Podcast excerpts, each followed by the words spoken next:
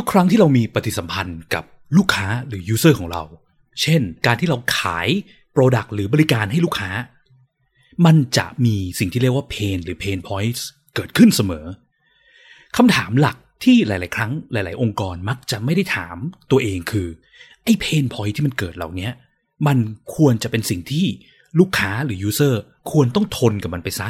หรือองค์กรเราจะ take action เพื่อช่วยดึง pain เหล่านั้นเข้ามา absorb เพนเหล่านั้นแทน user หรือลูกค้าของเรา EP นี้เราจะมาคุยเกี่ยวกับเรื่อง pain points หรือสิ่งที่มันอยู่ตรงกลาง ระหว่างองค์กรและลูกค้าหรือ user ขององค์กร ลักษณะประเภทต่างๆ ของเพนที่เกิดขึ้นได้ และเราควรจะ take action ยังไงกับมันบ้างครับ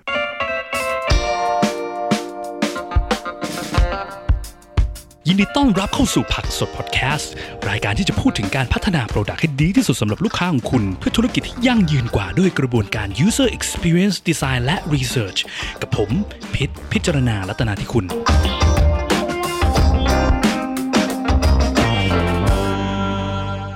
สวัสดีครับก็ EP นี้มันมีที่มาจากประโยคประโยคหนึ่งที่ผมเคยได้จากการไป UX conference ที่สิงคโปร์เมื่อนานมากแล้วครับไป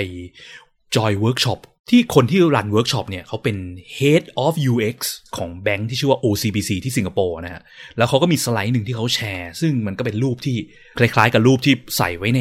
กราฟิกของ EP เนี่ยครับ คือเป็นรูปองค์กรเนาะกับ Customer ใช่ไหมครับ และระหว่างองค์กรกับ Customer เนี่ยมันจะมีสิ่งที่เรียกว่า pain เกิดขึ้นเนาะ ซึ่ง pain เนี่ยมันมักจะเป็นสิ่งที่คนไม่อยากจะไปยุ่งกับมันเนาะ ไม่ว่าจะองค์กรเองก็ตาม หรือ user เองก็ตาม ไม่มีใครชอบ pain แต่สิ่งที่มันสำคัญก็คือว่าไอ้ pain เนี่ยมันจะเกิดขึ้นเสมอ เมื่อมีการปฏิสัมพันธ์ระหว่างองค์กรกับลูกค้าเนาะไม่ว่าจะเป็น pain มาก pain น้อยก็แล้วแต่ ยิ่งถ้าการปฏิสัมพันธ์เนี่ยมันมีความซับซ้อนขึ้น โดยเฉพาะอย่างยิ่งพวกการปฏิสัมพันธ์ผ่านระบบดิจิตอลต่างๆ เนี่ยโอกาสที่ pain ที่มีอยู่เนี่ยมันจะรุนแรงและเยอะมากเนี่ยก็สูงนะครับ เพราะคร่าวๆเนี่ย pain มันคือ สิ่งที่มันไม่ตรงใจเนาะไม่ตรงความต้องการ หรือปัญหาการใช้งานต่างๆ ที่มันเกิดพวกนี้คร่าวๆคือ pain เดี๋ยวลงรายละเอียดอีกทีนะครับว่า pain นี่คืออะไรยังไง ทีเนี้ยจุดหนึ่งคือหลาย ๆ ครั้งอะเพนมันเกิดเนาะแต่มันถูกโยนภาระไปเป็นสิ่งที่ user หรือ customer ขององค์กรต้องไปทนอยู่กับมันซะนะครับ ถ้า customer ขององค์กรเราเนี่ยเขาไม่มีทางเลือกอื่นเนาะ เขาคงต้องทนอยู่กับเพนตรงนี้ต่อไป นึกถึงพวกระบบที่เขาไม่มีทางเลือกเช่นแบบระบบยื่นภาษีออนไลน์ใช่ไหมระบบอ่าจะเปิดบริษัทใหม่ต้องไปใช้ระบบลงทะเบียนเปิดบริษัทกับกรมการค้าอย่างเงี้ยนะครับ หรือว่าสมมติเราเปิดบัญชีกับธนาคาร X ไว้เนี่ยมาตลอดชีวิตแล้วเรามีแต่บัญชีเงินฝากที่นี่อย่างเงี้ยแอปของธนาคาร X ใช้ยากมากแย่มาก โอกาสที่เราจะเปลี่ยนไปใช้แอปธนาคารอื่น มันก็ไม่ได้ง่ายขนาดนั้นใช่ไหมครับเพราะว่าถ้าเราจะเปลี่ยนไปใช้แอปธนาคารอื่นมันแปลว่าเราต้องถอนเงินออกมาทั้งหมด เพื่อย้ายธนาคารนะซึ่งหลาย ๆ ครั้งคนก็ไม่ได้คิดที่จะเปลี่ยนอะไรขนาดนั้นนะเนาะคือจริง ๆ ตลาดของการแข่งขันของแอปธนาคารเนี่ยมันไม่ได้แข่งกันแค่แอปเนาะแต่มันแข่งเกี่ยวกับพวกบัญชีเงินฝากอะไรต่างๆนาด้วยคือแอปดีไซน์ไม่ดีคนมีปัญหา มันไม่ได้แปลว่าคนสามารถเปลี่ยนไปใช้แอปธนาคารอื่นได้ง่ายเพราะว่าเขาต้องเปลี่ยน ตัวรากฐานหรือเงินฝากของเขาต้องย้ายเงินตามไปด้วยเนาะหรือเขาถ้าเขากู้บ้านอะไรเงี้ยกู้รถกับธนาคารนี้อยู่เงี้ยจะเปลี่ยนไปใช้อีกธนาคารหนึ่งเพียงเพราะว่าแอปมันใช้ยากมันก็ไม่ใช่เรื่องง่ายๆขนาดนั้นใช่ไหมครับต้องไปทำรีไฟนงรีไฟแนนซ์อะไรต่างๆ หรือพูดง่ายๆว่าพวกระบบแอปธนาคารเนี่ยถ้าลูกค้ามีแค่บัญชีเงินฝากที่นี่เป็นหลักเงี้ยโอกาสที่เขาเจอ pain เกี่ยวกับตัวแอปพลิเคชันอะไรต่างๆเนี่ยแล้วเขาจะมีทางเลือกอื่นในการย้ายได้ง่ายๆเนี่ยมันก็ไม่ง่ายขนาดนั้นนะครับทีเนี้ย เราลองมาดูเกี่ยวกับเรื่อง pain กันดีกว่านะครับว่าไอ้ pain เนี่ยที่พูดว่า pain pain เนี่ย pain หรือความเจ็บปวดเนี่ยนะบางบางที่บทความภาษาไทยเขาชอบแปลเป็นความเจ็บปวดแต่ผมว่ามันฟังแล้วมันแปลกๆไงไม่รู้ขอเรียกว่า pain แล้วกันนะครับไอ้ pain เนี่ยมันคืออะไรยังไงนะครับ หลักๆเนาะนิยาม pain ในนิยามของผมเองเนี่ยมันคือสิ่งที่มันไม่ตรงกัน ระหว่างสิ่งที่ user ต้องการ user หรือ customer เนาะต้องการกับสิ่งที่องค์กรมอบให้นะครับไอ้ความไม่ตรงกันหรือ misalignment เนี่ยมันเกิดขึ้นได้เสมอนะเวลาที่มีฝ่ายหนึ่งต้องการให้อีกฝ่ายช่วยทำอะไรบางอย่างให้นะครับ ไม่ว่าจะเป็นการปฏิสัมพันธ์ง่ายๆเนาะเช่น เราไปซื้อของที่ร้านโชห่วยอะไรเงี้ยเนาะแล้วป้าเจ้าของหยิบของให้ผิดอะไรเงี้ยเนาะยันระดับแอปพลิเคชัน system แพลตฟอร์มที่องค์กรสร้างขึ้นมาเพื่อให้ user ใช้ ก็มีโอกาสเกิด misalignment ขึ้นได้จริงๆ โอกาสเกิดเยอะมากยิ่งกว่าการที่มันเป็นการปฏิสัมพันธ์ระหว่างคนสู่คนด้วยซ้ำนะฮะพวก pain ของแอปที่มักจะเจอกันบ่อยๆ ก็เช่นแอปที่ทำออกมาโหทำไมไม่สามารถเช็คยอดได้เลยทำไมถึงยากอย่างนี้ทำไมถึงแอปล่มตลอดเวลาฉันต้องการโอนเงินโอนไม่ได้อย่างเงี้ยสิ่งที่ต้องการจริงๆ คือต้องการโอนเงินณเวลานี้ แต่แอปดันเจ๊งหรือดันไม่สามารถใช้งานได้เฉพาะช่วงเวลานี้ของทุกวันอะไรเงี้ยนะครับพวกนี้ misalignment เนี่ยก่อให้เกิด pain นี่คือนิยามคร่าวๆแต่จริงๆมันมีรายละเอียดมากกว่านี้เดี๋ยวพูดถึงอีกทีนะครับ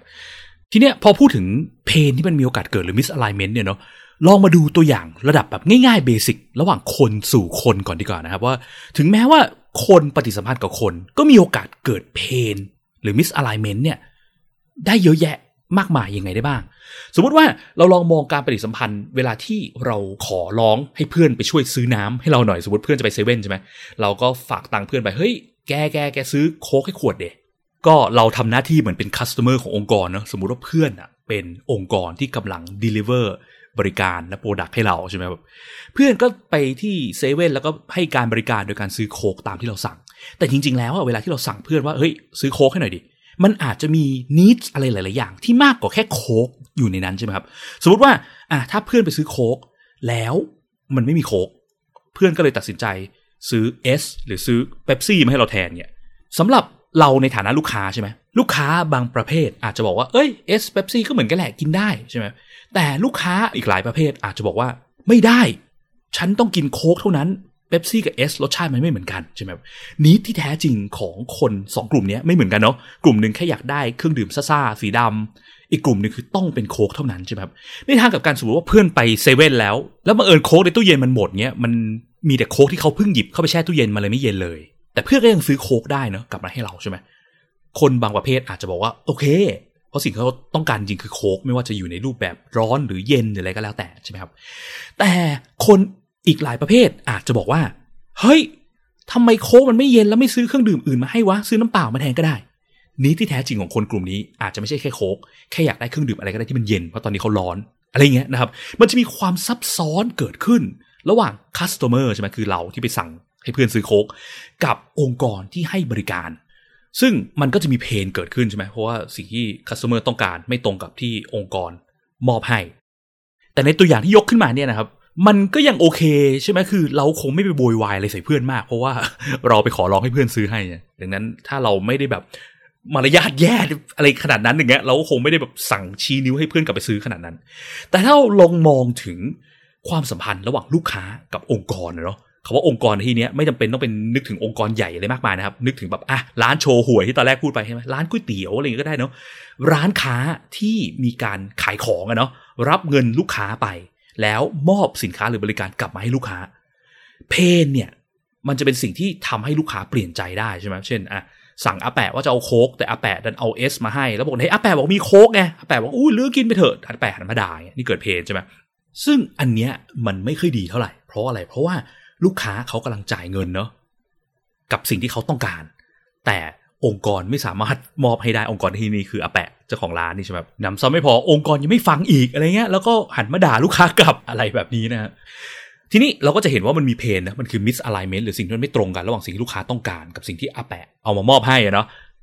แต่ตอนนี้เพนค่อนข้างไปอยู่ที่ฝั่งลูกค้ามากกว่าใช่ไหมครับ เพราะเขาเสียเงินไปแต่ไม่ได้ได้ในสิ่งที่เขาต้องการจริง ๆ ทีนี้อาแปะจะทิ้งเพนไว้กับลูกค้าหรือเปล่า หรือว่าอาแปะจะเปลี่ยนใจแล้วแอบซอฟเพนกลับมาทางอาแปะเฮ้ยเดี๋ยวเปลี่ยนให้นะ เดี๋ยวทำยังไงก็ได้เพื่อให้ลดความรุนแรงของเพนนี้ลง หรือทำให้การมอบสินค้าหรือบริการเนี่ยมันตรงกับที่ลูกค้าต้องการจริง ๆ ให้มากขึ้นนะครับ อันนี้คือการปฏิสัมพันธ์แบบ simple simple เนอะระหว่างคนสู่คนใช่ไหม ลูกค้าร้านมากินก๋วยเตี๋ยวกับอาแปะเจ้าของร้านคนสู่คน มันจะยากขึ้นเยอะมาก เมื่อเราพูดถึงคนสู่ระบบดิจิตอลใช่ไหมพอเราสร้างแอปขึ้นมาตัวหนึ่ง ลูกค้าจะทำอะไรกับองค์กรเราอะเนี่ยไปโหลดแอปสิคะ เข้าเว็บไซต์เราสิคะ แล้วไปกดสั่งในนั้นในนี่อย่างเงี้ยโอ้โห เชื่อว่าทุกท่านเนี่ยก็น่าจะมีประสบการณ์กันใช่ไหมครับเวลาที่ไปโหลดแอปโหลดแอปขององค์กรต่างๆ แล้วเขาบังคับให้เราไปใช้ทางนั้นแทน แล้วพบว่าเมื่อดีไซน์มันไม่ดีอะ มันใช้ยากมาก มันงงมาก หรือบางอย่างทำไมเรื่องง่ายๆเนี่ยแค่ฉันโทรคุยกับพนักงานคุณ 5 นาทีมันจบแล้วทำไมฉันต้องกดเข้ามาในนี้แล้วกดอะไรก็ไม่รู้แล้วต้อง submit ข้อมูลแล้วต้องรออีกไม่รู้กี่วันกว่าเขาจะตอบกลับมาอะไรเงี้ยใช่ไหมครับ พวกนี้คือ pain ทั้งนั้นเลยเนาะจากพูดไปใน episode แรก ๆ สุดของพอดแคสต์นี้เลยใช่ไหมว่าการสร้างระบบดิจิตอลมันยาก เพราะเราต้องคิดถึงเคสที่มันเป็นไปได้กับลูกค้าทั้งหมดให้ครบก่อน ลูกค้าหลากหลายแบบมีความต้องการแตกต่างกัน ถ้าเราคิดไม่ครบมันจะกลายเป็นเพนอะเนาะ แล้วเพนเนี่ยมันมีลักษณะยังไงบ้างนะครับ เดี๋ยวจะมาลองพูดถึงลักษณะของเพน โดยเฉพาะเพนในระบบดิจิตอลเป็นหลักนะครับ ว่ามันมีรูปแบบลักษณะยังไงบ้าง เพนประเภทแรกคือ องค์กรไม่ได้เข้าใจถึงความต้องการที่แท้จริงหรือ needs จริง ๆ ของลูกค้าหรือ user เขาใช่ไหมครับแล้วก็สร้างของบางอย่างออกมาโดยที่ไม่คำนึงถึง needs ที่มันสำคัญมากๆ เช่น ตัวอย่างตอนแรกที่พูดไปใช่ไหมว่า เราฝากเพื่อนซื้อโค้ก แต่ need จริง ๆของเราอะเราอาจจะต้องการเครื่องดื่มอะไรก็ได้ที่มันเย็นๆแล้วเพื่อนดันไปซื้อโค้กที่มันไม่เย็นมาให้อะไรเงี้ยเราก็ไม่รู้ตัวเราเองเหมือนกันว่าเราควรจะต้องบอกเพื่อนว่าเครื่องดื่มโค้กเย็นนะ เพราะตอนนั้นเราอาจจะคิดในใจว่า เอ้ยเราต้องการแค่เครื่องดื่มเย็นอะไรเงี้ยนะครับ หรือถ้าพูดถึงพวกระบบดิจิตอลเนอะเช่น อะ สมมุติว่าเราสร้างแอปพวกโปรโมชั่นคูปองอะไรต่างๆนานาให้ลูกค้าสามารถเอาแต้มที่เขาสะสมกับเราอะไปใช้แลกคูปองเพื่อรับสิทธิพิเศษต่างๆนานาได้ แต่ปรากฏว่าเวลาที่ลูกค้ากดเข้าไปยังหน้าเลือกใช้คูปองเนี่ย เรากลับไม่มีแสดงแต้มที่ลูกค้ามี แล้วลูกค้าก็แบบเฮ้ย อันนี้ใช้ 500 แต้มอันนี้ใช้ 800 แต้มแล้วฉันมีแต้มเท่าไหร่วะแล้วกว่าจะเขาจะดูแต้มได้ต้องกด logout login ไปไม่รู้อีกกี่สิบหน้ากว่าจะได้เงี้ยกลายเป็นลูกค้าไม่กล้าใช้งานไม่กล้าแลกคูปองเพราะเขาไม่รู้ว่าแต้มเขามีอยู่เท่าไหร่ทุกครั้งที่อยากจะแลกแต่ละคูปองต้องกดเป็น 10บสคลิกเงี้ยลูกค้ารู้สึกโหเพนมากๆเลยเนี่ย องค์กรไม่ได้เข้าใจถึง need ที่แท้จริงว่าจะแลกคูปองก็ต้องรู้แต้มก่อนสิ อะไรอย่างเงี้ยหรือว่าแบบอีกตัวอย่างหนึ่งนะอันนี้หลายคนก็น่าจะคุ้นเคยนะพวกแบบเว็บบทความเว็บข่าวใช่ไหมเราต้องการกดเข้าไปยังเว็บบทความเว็บข่าว เพื่อเสพ content เนาะเพื่อเข้าไปอ่านปรากฏว่าเข้าไปปุ๊บโอ้โห โฆษณาขึ้น pop-up เลยเต็มไปหมดใช่ไหมปิด pop-up เสร็จจะอ่านเนื้อหา อ่านไปได้หนึ่ง paragraph ก็มีโฆษณาขึ้น แป๊บเดียวก็มีโฆษณาขึ้น โฆษณาบางทีไปพรางกับเนื้อหาข่าวอ่านจนอ่านไม่รู้เรื่อง จนสุดท้ายเราต้องการอ่านเนื้อหาข่าว แต่อ่านไม่ได้เพราะโฆษณามันเยอะซะจนมันรบกวนทำให้เรางงไปหมด เราก็กดออกจากเว็บนี้แล้วก็ไม่ใช้มันอีกต่อไปเนาะเพราะว่าเว็บที่อ่านข่าวแต่อ่านข่าวไม่ได้ มันก็แปลว่าตัว Product มันไม่เสิร์ฟ Purpose หรือนี้ที่แท้จริงของ User อะไรอย่างงี้ใช่ไหมครับนี่ก็คือเพนแรกนะเพนที่สร้างของมาไม่ได้เสิร์ฟนี้ลูกค้าได้จริง ๆ เพนที่ 2 ก็ได้แก่ ระบบที่แบบ ยากมากต่อการเรียนรู้ใช่ไหมแบบเช่นอะระบบลงทะเบียนนั่นนี่อะไรเงี้ย ซึ่งแบบเกิดสมมติว่า User เราเป็นคนแก่ คนที่แบบ tech literacy ต่ำเงี้ยคนที่แบบคุณป้าย่ายาย คุณพ่อคุณแม่ที่ไม่ได้เก่งกาจในเรื่องการเรียนรู้การใช้งานเทคโนโลยีต่างๆ แต่สมมติอะเราไปโรงพยาบาลเงี้ยเนาะแล้วเราไปบังคับให้คนไข้ที่เป็นคุณป้าคุณลุงที่ low tech literacy ต้องลงทะเบียนผ่านแอปก่อนนะคะ ถึงจะใช้บริการเราได้ให้ไปลงเอง จากเมื่อก่อนที่มีพยาบาลมา มานั่งถามข้อมูลแล้วก็กรอกทุกอย่างให้ อันนี้เราไปบังคับให้โยนให้ป้าย่ายายเขาลงทะเบียนเอง กลายเป็นยากมากเขากดผิดกดถูกกรอกข้อมูลไม่ถูกสุดท้ายไม่สามารถที่จะใช้บริการโรงพยาบาลได้อะไรเงี้ยครับ หรือว่าพวกระบบอย่างอื่นที่มันงงมากเนี่ยเช่นแบบสร้างแอปอีคอมเมิร์ซซื้อขายของ แต่ลูกค้าแค่หาวิธี add สินค้าลงตะกร้ายังหาไม่เจอเลยเงี้ยไปออกแบบซับซ้อนยากเกินเหตุเงี้ยนะครับพวกนี้ก็จะเป็นเพนที่เป็น usability problem เนื้อหรือปัญหาการใช้งานใช่ไหมครับ เพนต่อมาก็ยังเป็นเรื่อง usability เหมือนกันเนาะก็ได้แก่การที่เราต้องไปบังคับให้ user ใช้พลังงานมากมายเกินเหตุ โดยที่ user ไม่รู้สึกว่ามันคุ้มค่ากับสิ่งที่เขาได้รับเนาะที่ผมเจอบ่อยๆ ก็เช่น องค์กรที่มักจะยึดติดกับการใช้ดิจิตอลเทคโนโลยีมากจนเกินไป คือของเดิมเนี่ยมันเป็นฟิสิกอลมันง่ายอยู่แล้ว เช่น เราบอก พนักงานให้เขาช่วยทำนั่นทำนี่ให้ จะสั่งของสั่งออเดอร์เราก็ไลน์ไปบอกพนักงาน อยู่ดีวันดีคืนดีองค์กรเปลี่ยนบอกว่าไม่ได้ เราไม่มีพนักงานมา support คุณแล้วนะคุณต้องไปโหลดแอปตัวนู้นตัวนี้มาใช้แทนอะไรเงี้ยแล้วมันใช้ยากมากมากแบบมหาศาลจนเขารู้สึกว่าเฮ้ยทำไมมันต้องยากขนาดนี้วะหรือผมเคยฟังพอดแคสต์ของต่างประเทศเขาก็มีคนเขาเล่าให้ฟังบอกว่าเขาเคยแบบ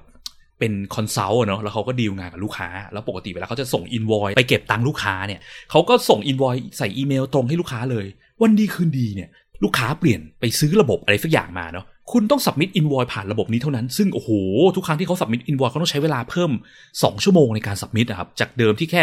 attach ไฟล์แล้วก็กด send อีเมลแล้วจบเนี้ย สุดท้ายเขาถึงตัดสินใจว่า เฮ้ย ขอไม่รับงานลูกค้าเจ้านี้ต่อดีกว่า เพราะว่า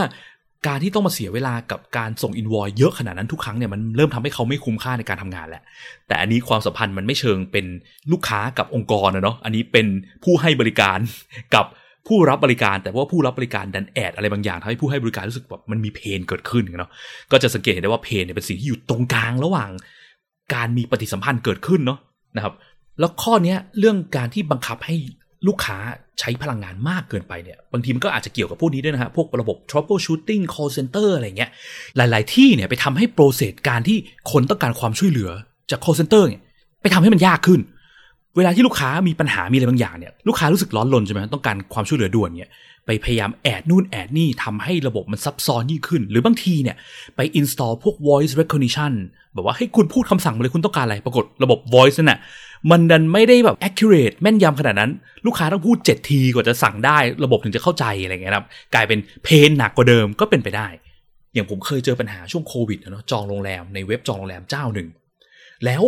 ปรากฏว่าโควิดระลอกใหม่มาพอดีช่วงเดลต้ามาเงี้ยทำให้ไม่สามารถเดินทางไปเที่ยวได้ พอเดินทางไปไม่ได้เนี่ย ผมก็เลยอยากจะขอเขาแบบอารมณ์ว่าช่วยเลื่อนให้หน่อยเพราะว่าบังเอิญว่าโรงแรมที่ผมจองเนี่ยวันนั้นน่ะมันดันเป็นวันที่เลยวันที่มัน free cancellation แล้วไง ก็เลยจะโทรไปคุยกับเขาโดยตรงปรากฏว่าสิ่งที่เกิดคือไอ้เว็บจองโรงแรมเจ้าเนี้ยดันเอาปุ่มคุยกับพนักงานออก แล้วไม่มีวิธีในการคุยกับพนักงานเลย มีแต่แบบให้กดฟังไอ้ประโยคอัตโนมัติอะเนาะซึ่งพอเวลากดฟังเนี่ย มันก็จะบอกว่าคุณสามารถไปแคนเซิลหรือเลื่อนการจองโรงแรมได้ด้วยตัวคุณเองผ่านในแอป ซึ่งผมไม่สามารถทำตรงนั้นได้ไง เพราะมันเลยมาแล้ว อันนี้มันเป็นเคสพิเศษเนาะเพราะโควิดมันมาเป็นเคสสุดวิสัย ตอนนั้นคือเพนมากๆฮะสุดท้ายต้องแบบโอ้โหโทรหา call center ที่เป็นชาวต่างชาติเนี้ยเพื่อ cancel โรงแรมประเทศไทยแล้วโทรคุยภาษาอังกฤษ ซึ่งแบบมันต้องขนาดนี้เลยเหรอวะ แล้วเบอร์โทรศัพท์ก็ไม่ได้มีแสดงด้วยนะต้องเป็นเบอร์พิเศษกว่าจะไป Google หาเจออย่างเงี้ยนะครับ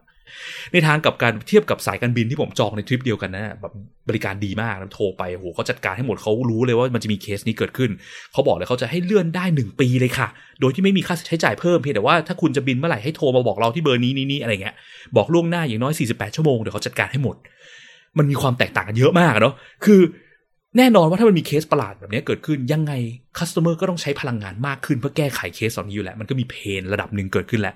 แต่การที่องค์กร ปิดหูปิดตาไม่รับรู้ว่ามี pain เลยเงี้ยเอาปุ่มกดคุยกับมนุษย์ออกจาก call center อะไรเงี้ยนะครับ สิ่งที่มันเกิดคือผมก็เลิกใช้งานเว็บจองโรงแรมเจ้านั้นไปเลย ทุกวันนี้นะครับ pain ต่อมาก็จะเป็น pain เกี่ยวกับเรื่องพวกระบบเนาะระบบที่มันไม่เสถียรหรือมันไม่ได้ทำตามสิ่งที่ customer คาดหวังว่ามันจะทำได้เนาะเช่นอะ ระบบออนไลน์ต่างๆ ระบบขายของระบบช้อปปิ้งระบบแบงก์เนี้ยถ้าคิดเร็วๆเนาะเราสามารถใช้ระบบพวกนี้ได้ตอนเวลาไหนของวันบ้าง มันก็ควรต้องใช้ได้ตลอด 24 ชั่วโมงใช่ไหมครับ 7 วันต่ออาทิตย์ 24 ชั่วโมงตลอด เพราะมันเป็นระบบออนไลน์ไง แต่ปรากฏว่าหลาย ๆ ระบบเนี่ยมักจะมีช่วงช่วงหนึ่งที่มันใช้ไม่ได้ เช่นระบบแบงก์หลายเจ้าเนี่ยเขาจะมีการแบบว่า run batch maintenance อะไรช่วงประมาณเที่ยงคืนตีหนึ่งเนาะ ดังนั้นถ้าคุณจะเข้าไปโอนเงินอะไรช่วงนั้นจะโอนไม่ได้ สิ่งที่มันเกิดคือมันก็จะมี ลูกค้ากลุ่มหนึ่งเนาะที่เขาทำงานตอนคืน เช่นอะจะเป็นพ่อค้าแม่ค้าที่เคลียร์ออเดอร์ต้องการโอนนู่นโอนนี่ซื้อของซื้ออะไรตอนช่วงนั้นอะกลับโอนเงินไม่ได้ทำให้เขาทำงานไม่ได้ แล้วมันกลายเป็นปัญหาเนาะมันกลายเป็นเพนซึ่งอันนี้ไม่ได้เกี่ยวกับตัวดีไซน์ของระบบเลยเนาะแต่มันเกี่ยวกับเทคนิคเนาะเพราะว่าระบบมันเนี่ยมันมันมี technical constraint มันมีข้อจำกัดทางเทคนิคอย่างนี้นะครับ แล้วมันเลยทำให้เกิด pain รุนแรงมากคนกลุ่มนี้ ซึ่ง ส่วนตัวผมก็เคยเจอเคสนี้เหมือนกันนะ คือส่วนตัวเนี่ย ทุกเดือนเนี่ยผมก็จะโอนเงินเดือนให้พนักงานนะผมปกติผมจะรอแบบวันที่เงินเดือนออกปกติผมจะโอนประมาณตีหนึ่งตีสองอะไรเงี้ยเพราะว่าขี้เกียจตอนช่วงกลางวันไม่มีเวลาก็ทำกลางคืนมันเงียบดีมีสมาธิอะไรเงี้ยนะแต่มีครั้งหนึ่งที่ผมรีบไปหน่อยผมเข้าไปตอนประมาณเที่ยงคืนสิบอะไรเงี้ยซึ่งเป็นช่วงที่เขามีรันบ่งรันแบตอะไรเงี้ยแล้วผมก็ไม่รู้ว่าที่นี่มันมีนะสิ่งที่มันเกิดคือ ผมกดโอนเงินมันดันโอนเงินได้ครับ แต่ยอดเงินมันดันไม่อัปเดต มันกลายเป็นว่าผมโอน ค่าบัญชีอะไรต่างๆนานาโอนออกจากบัญชีไปอะเงินมันยังขึ้นว่ามันยังมีจำนวนเงินอยู่เหมือนเดิม กลายเป็นผมโอนให้พนักงานสองรอบอะไรเงี้ย เงินหายไปเป็นแสนนะครับ ตกใจมากตอนนั้นอะคือแบบแทบจะคิดอยากจะเปลี่ยนธนาคารเลยด้วยซ้ำอะไรเงี้ย ต้องไปรบกวนพนักงานโอนเงินกลับเข้าสู่บัญชีบริษัทอะไรเงี้ย ซึ่งมันเป็นสิ่งที่แบบโอ้โหมันมันมันมัน pain มากเนาะนะครับ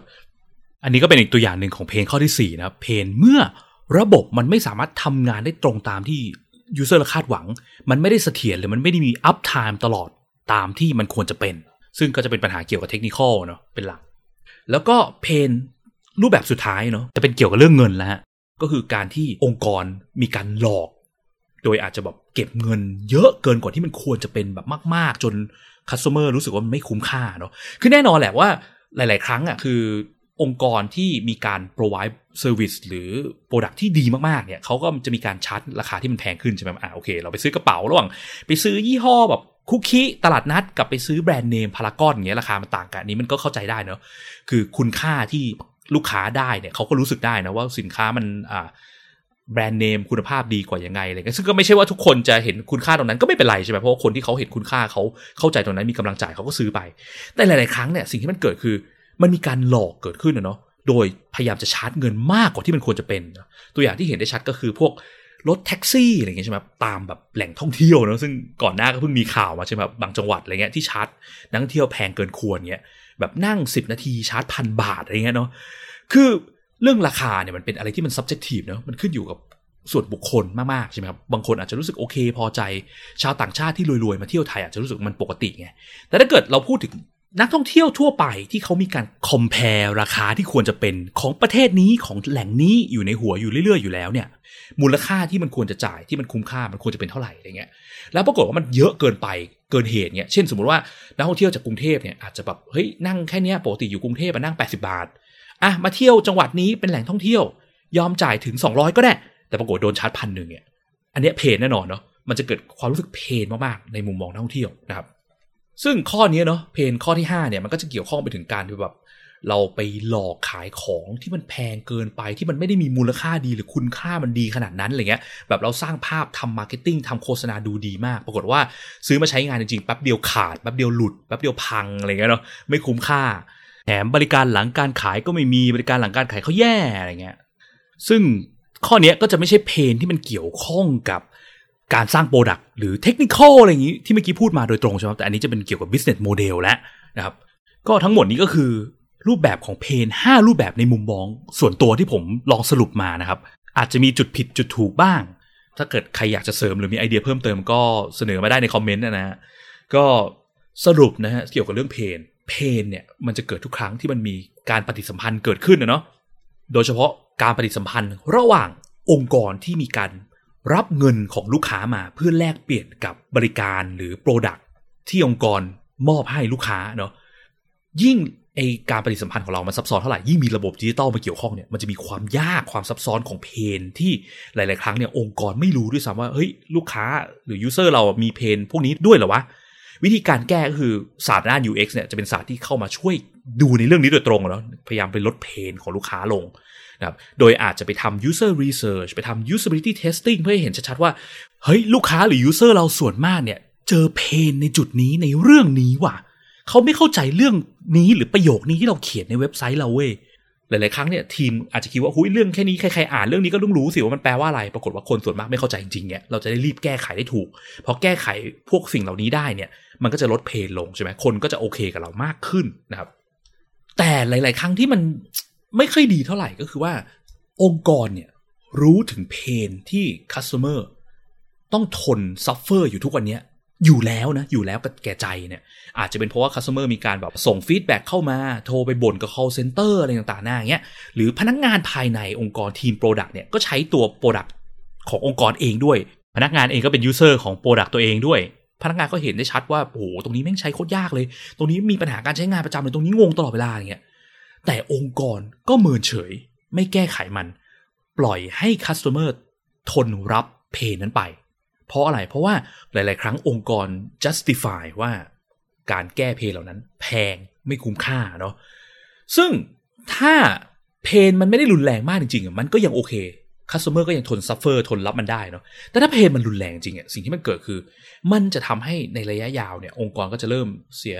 ลูกค้าไป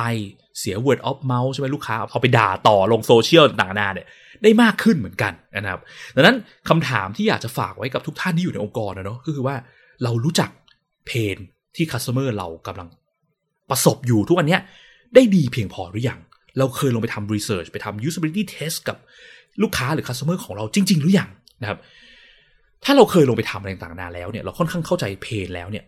เราตัดสินใจที่จะแก้ pain absorb pain แทน customer ซึ่งการ absorb pain ที่นี้ก็คือการอะไรการลงทุนเพื่อแก้ปัญหาเหล่านั้นแทน customer เนาะหรือเราจะยอมเมินเฉยปล่อยให้ customer ทนไปนะครับ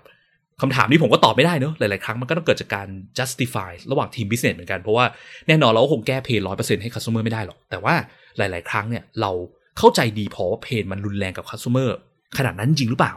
เพราะหลาย ๆ ครั้งเนี่ยเพนที่รุนแรงมาก ๆ เนี่ย ถูก business เมินเฉยจริง ๆ คิดว่ามันไม่รุนแรงขนาดนั้นนะครับ แล้วมันส่งผลกระทบระยะยาวต่อ business มาก ๆ ด้วยเหมือนกันนะครับ ซึ่งวิธีที่ดีที่สุดที่จะช่วยให้เราสามารถเข้าใจว่าเพนเนี่ยมันรุนแรงกับ customer จริง ๆ แค่ไหน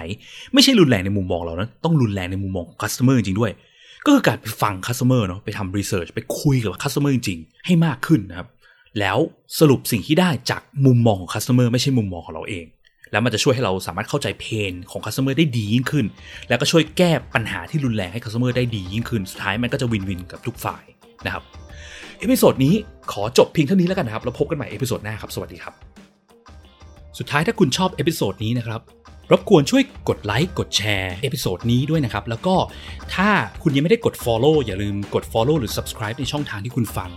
เพื่อที่จะได้ไม่พลาดเมื่อเรามี episode ถัดๆไปออกนะครับ หรือถ้ามีคำถามมี feedback หรือว่ามีสิ่งที่อยู่ในใจที่อยากจะฟังเกี่ยวกับเรื่องเกี่ยวกับการสร้าง product ด้วยกระบวนการ user experience design research เนี่ยนะครับ ก็สามารถกดที่ลิงก์ในฟอร์มด้านล่างของ episode นี้เพื่อที่จะส่งคอมเมนต์ feedback หรือว่าคำถามหรือไอเดีย episode ถัดไปมาให้เราได้เลยนะครับ แล้วก็พบกันใหม่ใน episode หน้าครับ สวัสดีครับบ